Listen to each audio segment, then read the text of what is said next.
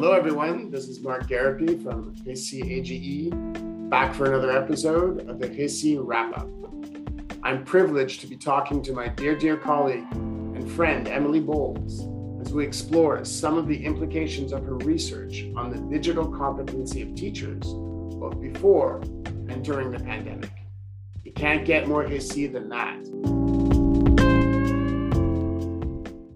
Hi, Emilie. Everyone knows you, so we'll do away with the formalities. But let's rewind. It's April 1st, 2022, and you are at Concordia University waiting to defend your thesis. How are you feeling? very stressed, very nervous, and worried if I was going to be able to fit everything that I had to say in the time allotted. That's true because you certainly had a lot to say. I was amazed at the amount of people who showed up.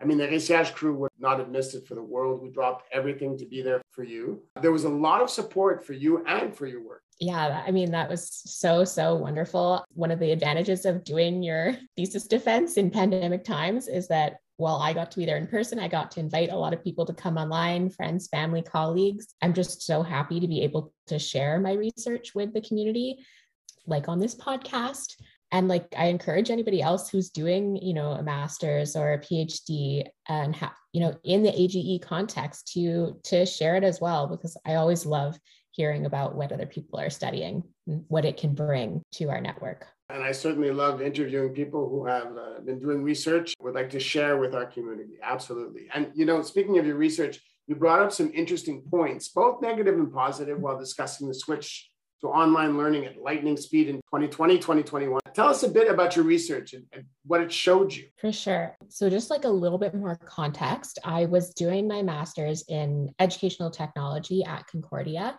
I'd had a whole other proposal drafted. And then when the pandemic hit, you know, I was like, okay, that's not going to work. So, I have to do something different.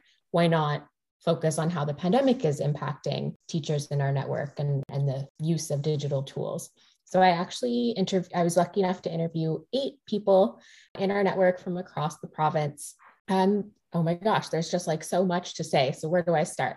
You know, there were a lot of barriers and obstacles, obviously, during the pandemic. Everybody knows that. A lot of them were related to technology, like students not having access to devices or high speed internet they didn't necessarily have you know the tech skills to be able to learn online. And for teachers too there were lots of struggles associated with you know online and hybrid teaching which you know nobody had training in and we're struggling to kind of figure out how that works. Sure. At the same time though there were different opportunities and benefits both for teachers and for students. So teachers you know it was a huge learning opportunity and like a catalyst for change in people's practice and it was also a lot easier to communicate, collaborate, share with colleagues.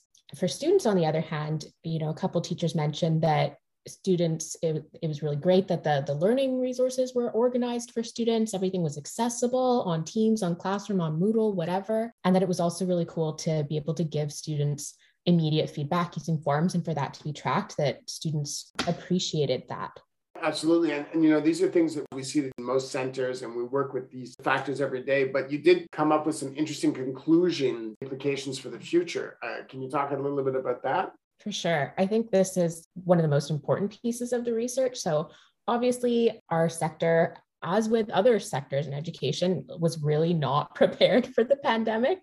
So, there's a lot of opportunity for long term center planning in terms of building teachers and students um, digital competency so that can involve like making sure that we're purchasing devices for use in the classroom having a technology course that every student takes so that everybody coming in has like a, a basis of, of tech skills. You know putting tech initiatives into commitment to success plans and educational projects. So there's different things that you know administrators can help happen at the center level or at the board level to ensure that you know if god forbid such a thing were ever to happen again some other crisis you know we'd be able to weather it a lot better than beforehand. Mm-hmm. one of the other things that really came across both in you know the literature review that i did and what i heard from my participants was that one size fits all professional development does not work. Teachers need to have choice it needs to be meaningful, it needs to be relevant. Otherwise, it's a waste of time and it doesn't get reinvested in practice. Right. Another thing that I noted is that there need to be opportunities for teacher networking. I think with the English PED Consultants Group and with the Keep Choc, we've done some work there in terms of setting up après cours for teachers to connect with one another and also the Moodle FGA platform, the Anglo community there. But teachers also need time for creating resources that can be used on a digital platform. And so they need to be released to be able to do that, like with Rise or, or something. You know, it, it takes a lot of time. You can't just switch at the, the snap of your fingers. And the last thing had to do with having online or hybrid options for adult learners. For sure, online hybrid learning didn't work for all of our adult learners, but for some of them, it made it a lot easier to balance work, home, and school responsibilities. So, thinking through, even though that might not necessarily be funded at the same rate, you know, having those options is worthwhile in some cases for sure. I have to agree with all those points. You know, we'll see what the future holds. We're certainly moving in that direction. CAGE trying to support digital initiatives like Project Rise. We'll talk about that in a sec. But we're also working currently on with the digital competency or the different dimensions of digital com- competency and putting them together with the professional competencies specifically with Giovanna, some of our French counterparts. I, I, believe it's a really good way to go if you're going to invest time as a teacher right in your classroom. And it's up to us, the, the consultants, to figure it out, the technical aspects, and you know, to, to make it easier for teachers to integrate, you know, educational technology practices. Would you like to say a, a word about something that we experienced together at KFGA and what you're working on with uh, Giovanna at Campus Récit? For sure. So um, I think you're totally right. Like that teachers need space and support to be able to reflect on that practice and where they want to grow, how they want to grow. So that's exactly what we wanted to do for the Akia workshop that we just had was looking at how those new teacher professional competencies, how we can support those with different digital competencies and kind of blend them together and find like the sweet spot between them. And that's also kind of the philosophy that Joanne and I are bringing to this Campus Récit course that we're creating, which will hopefully be launched next year.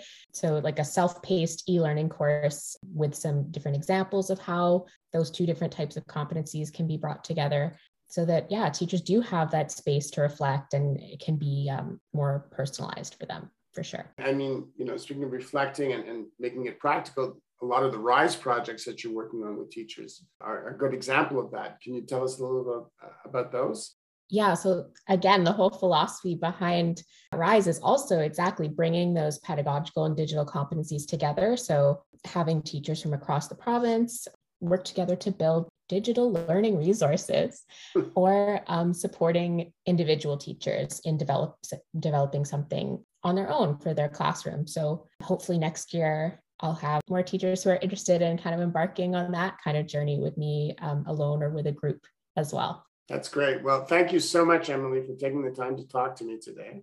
You can always reach us uh, on our website, Récit You have all of our information there. And uh, if the RISE projects do uh, interest you, well, you can certainly reach out to Emilie. That about wraps it up. Until next time, folks, keep your fingers on the keyboard because that is where the future in education lies.